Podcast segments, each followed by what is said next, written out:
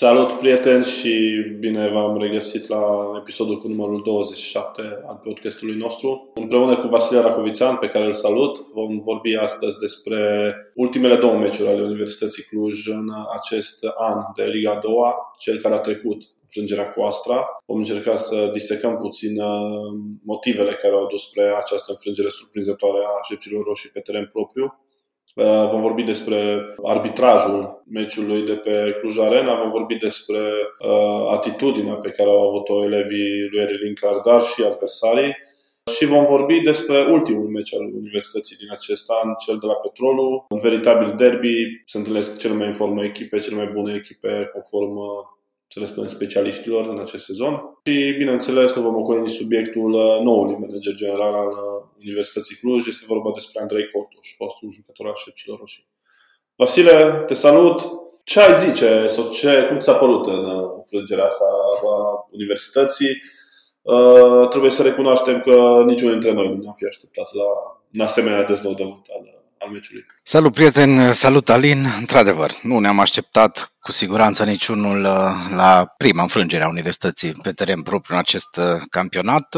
Până la urmă, Universitatea a cules roadele, în ghilimele, uh, jocului slab pe care l-a prestat și dacă ne aducem aminte, înaintea partidei, Eric Linkar spunea că e foarte frică de acest joc, din mai multe motive, inclusiv se referea la posibilitatea ca echipa să se relaxeze, să privească partida ca pe una ușoară împotriva unei echipe aflate sub solul clasamentului. Ei bine, până la urmă exact asta s-a întâmplat. Ucluj a jucat slab, asta nu avem uh, cum să, să ne ascundem după pe cuvinte. Chiar și antrenorul Eric Lin care a spus după meci că până la urmă e dezamăgit uh, și că u, trebuia să marcheze mai multe goluri și că jocul echipei n-a funcționat deloc. Au fost și acele situații cu arbitrajul puțin uh, hai să zicem, uh, hilare, mă refer mai ales la penaltiul acela care a fost uh, undeva la 18 metri faultul, dar una peste alta, Universitatea cred că a meritat până la urmă să piardă acest meci și poate că un duș rece înaintea celui mai important meci din iarna aceasta nu e rău. Da, mi s-a părut uh, foarte interesant uh, abordarea tuturor, exact pe ideea pe care ai spus-o tu.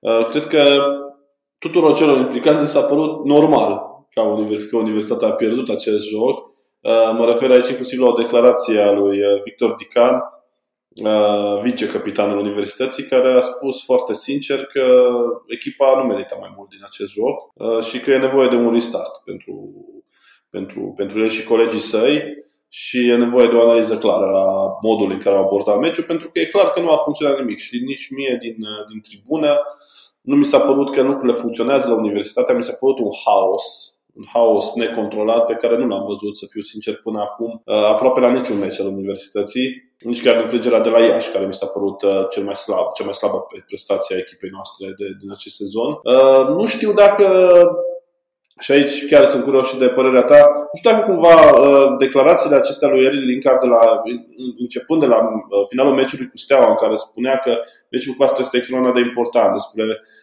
spunea că jucătorii adversi vor veni supramotivați după ce și-au odihnit mulți titulari în înfrângerea cu Hermannstadt, că vor fi uh, motivați financiar și mai departe. Mi se pare că a fost o presiune care cumva a ricoșat, a fost așa un efect de, buvera, de, de bumerang. Mi s-a părut că uh, jucătorii noștri alergau, alergau din toate părțile, dar cumva fără orizont. Da, într-adevăr, uh, ce spui și tu legat de atitudinea adversarilor uh, și de spusele lui Linkard dinainte de meci.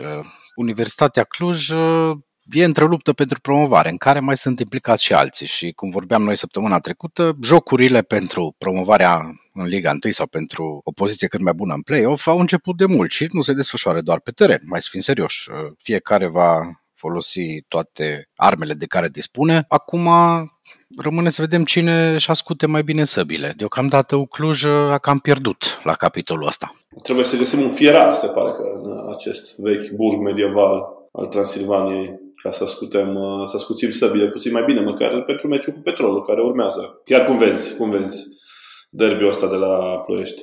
E un meci în care se poate întâmpla orice. Până la urmă, joacă cele mai bune echipe din acest campionat, poate câștiga oricine. Nu știu dacă va fi atât de important uh, din punct de vedere al clasamentului uh, rezultatul acestui meci, deși clar, diferența dintre petrolul care e pe locul întâi și universitatea va crește, dacă universitatea va pierde, Hermannstadt care a urcat pe locul 2 uh, va putea beneficia de un eventual rezultat negativ al universității, dar până la urmă play-off-ul va fi altă poveste. Cred că va conta mai mult uh, așa din punct de vedere al moralului și din punct de vedere al uh, imaginii care va fi proiectată din partea universității. U Cluj trebuie să demonstreze în acest meci că e echipa care se poate bate în continuare la promovare și ce loc mai bun de a demonstra acest lucru decât pe terenul principalei adversare sau pe terenul cele mai bune echipe din Liga a doua de până acum. Practic, etapa asta mi se pare foarte interesantă. Dacă te uiți pe, pe meciuri, o să vezi că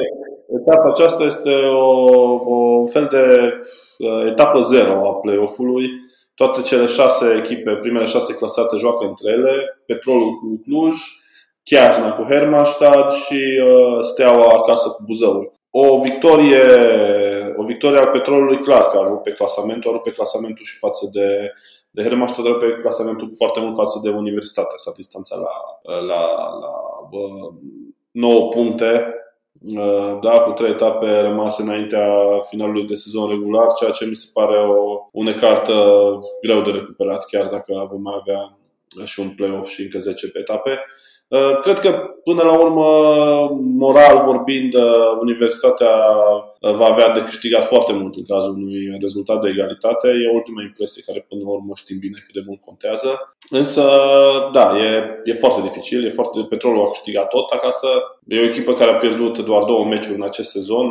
A doua înfrângere a venit tocmai pe terenul celor de la Hermannstadt, dar are doar 5 goluri primite, atenție. Cea mai bună apărare de departe din, din Liga 2 Uh, și un atac foarte bun cu 34 de goluri marcate. Petrolul arată bine, arată bine. Să vedem, uh, apropo de restartul de care vorbea Victor Dican, să vedem uh, cât de tare se vor reseta jucătorii universității și ce tactică va, va alege Eric Linkar. Uh, au fost și ceva discuții legate de arbitraj. Din tribuna, așa, live, mi s-a părut un arbitraj, să-i spunem, șmecheresc. Partea unui uh, arbitru cu foarte puține meciuri, cred că vreo 3 sau 4 meciuri la activ în Liga a doua. Uitându-mă apoi, într-adevăr, în afară de penaltiul, uh, da, clar, uh, dacă dat eronat, eronat uh, cu acel fault uh, al lui Alarcon asupra unui adversar în afara careului, în rest, mi s-a părut un arbitraj doar prost. Nu, nu aș fi vrut, nu văd neapărat o mare tentă, dar mi se pare un arbitraj foarte prost și un astfel de meci nu avea voie să fie condus de un arbitru cu așa puțin experiență. Bine, asta e o discuție pe care, dacă bine mi-aduc aminte, am avut-o și în primăvară, în finalul sezonului trecut, când am văzut că universitatea cam a avut parte de arbitraje de genul acesta. Coincidență, oare? Nu știu dacă e o coincidență, n-aș zice că e o coincidență. E poate doar uh, consecința faptului că săbile la Ucluj încă nu sunt bine ascuțite. Și n-au prea fost niciodată.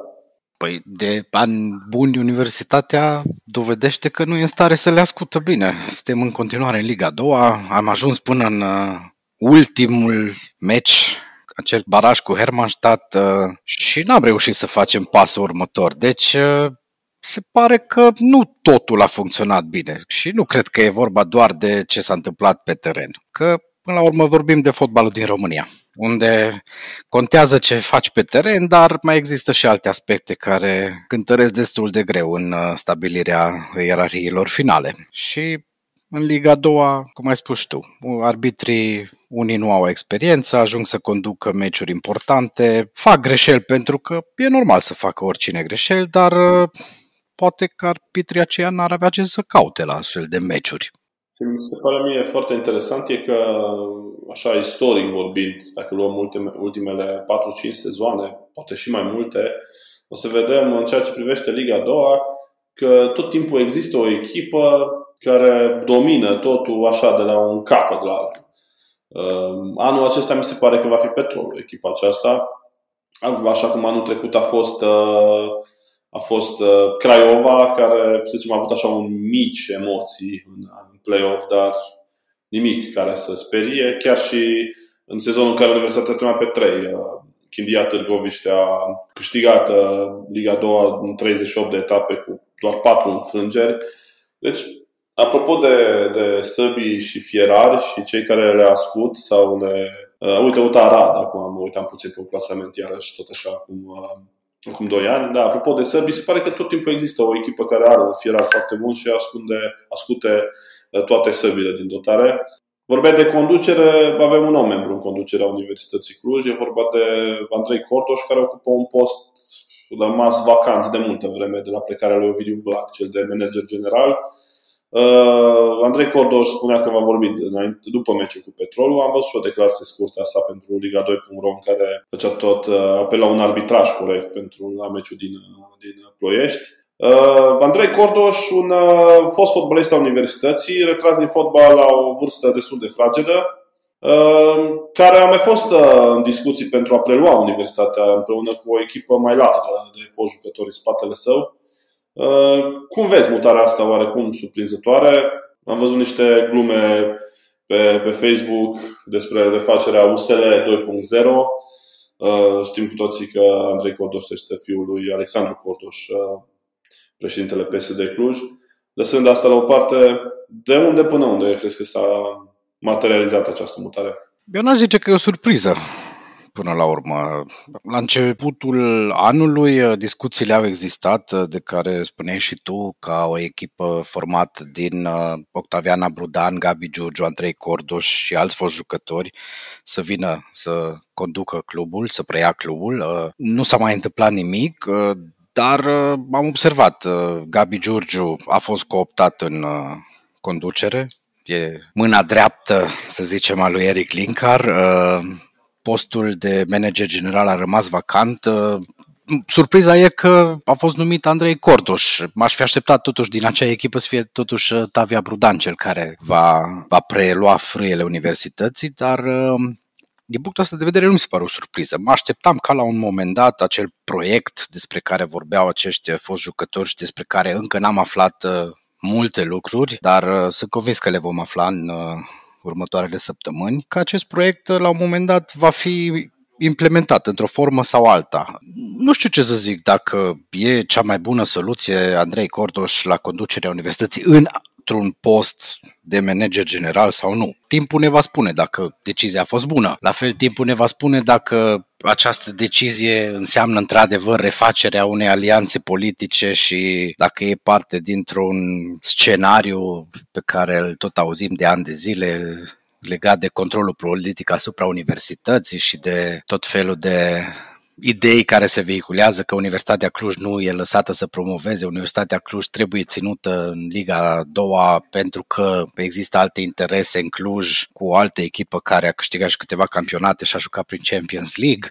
Ok, sunt o grămadă de povești. Personal nu cred în ele, eu zic că venirea lui Andrei Cordoș uh, e încă un pas înspre aducerea foștilor jucători care vor să se implice în conducerea universității și în ciuda faptului că Andrei Cordoș a avut o grămadă de conflicte de-a lungul anilor cu suporterii, conflicte care se pare nu s-au aplanat încă, dacă bine ne uităm peste comentariile de care spuneai tu de pe Facebook, uh, mulți suporteri încă așteaptă scuze din partea lui Andrei Cordoș. Și eu sunt convins că se va rezolva și această situație cu timpul, în momentul în care lucrurile vor funcționa la Ucluj. Eu nu pot decât să-i țin pumnii și sper că toate poveștile astea de care spuneam rămân la stadiu de povești. Și acum să vedem cât de bine poate ascuți Andrei Cordoș săbile astea de care spuneam înainte. Cred că vom afla foarte multe lucruri interesante tocmai de la el. Dacă uh, își va menține promisiunea și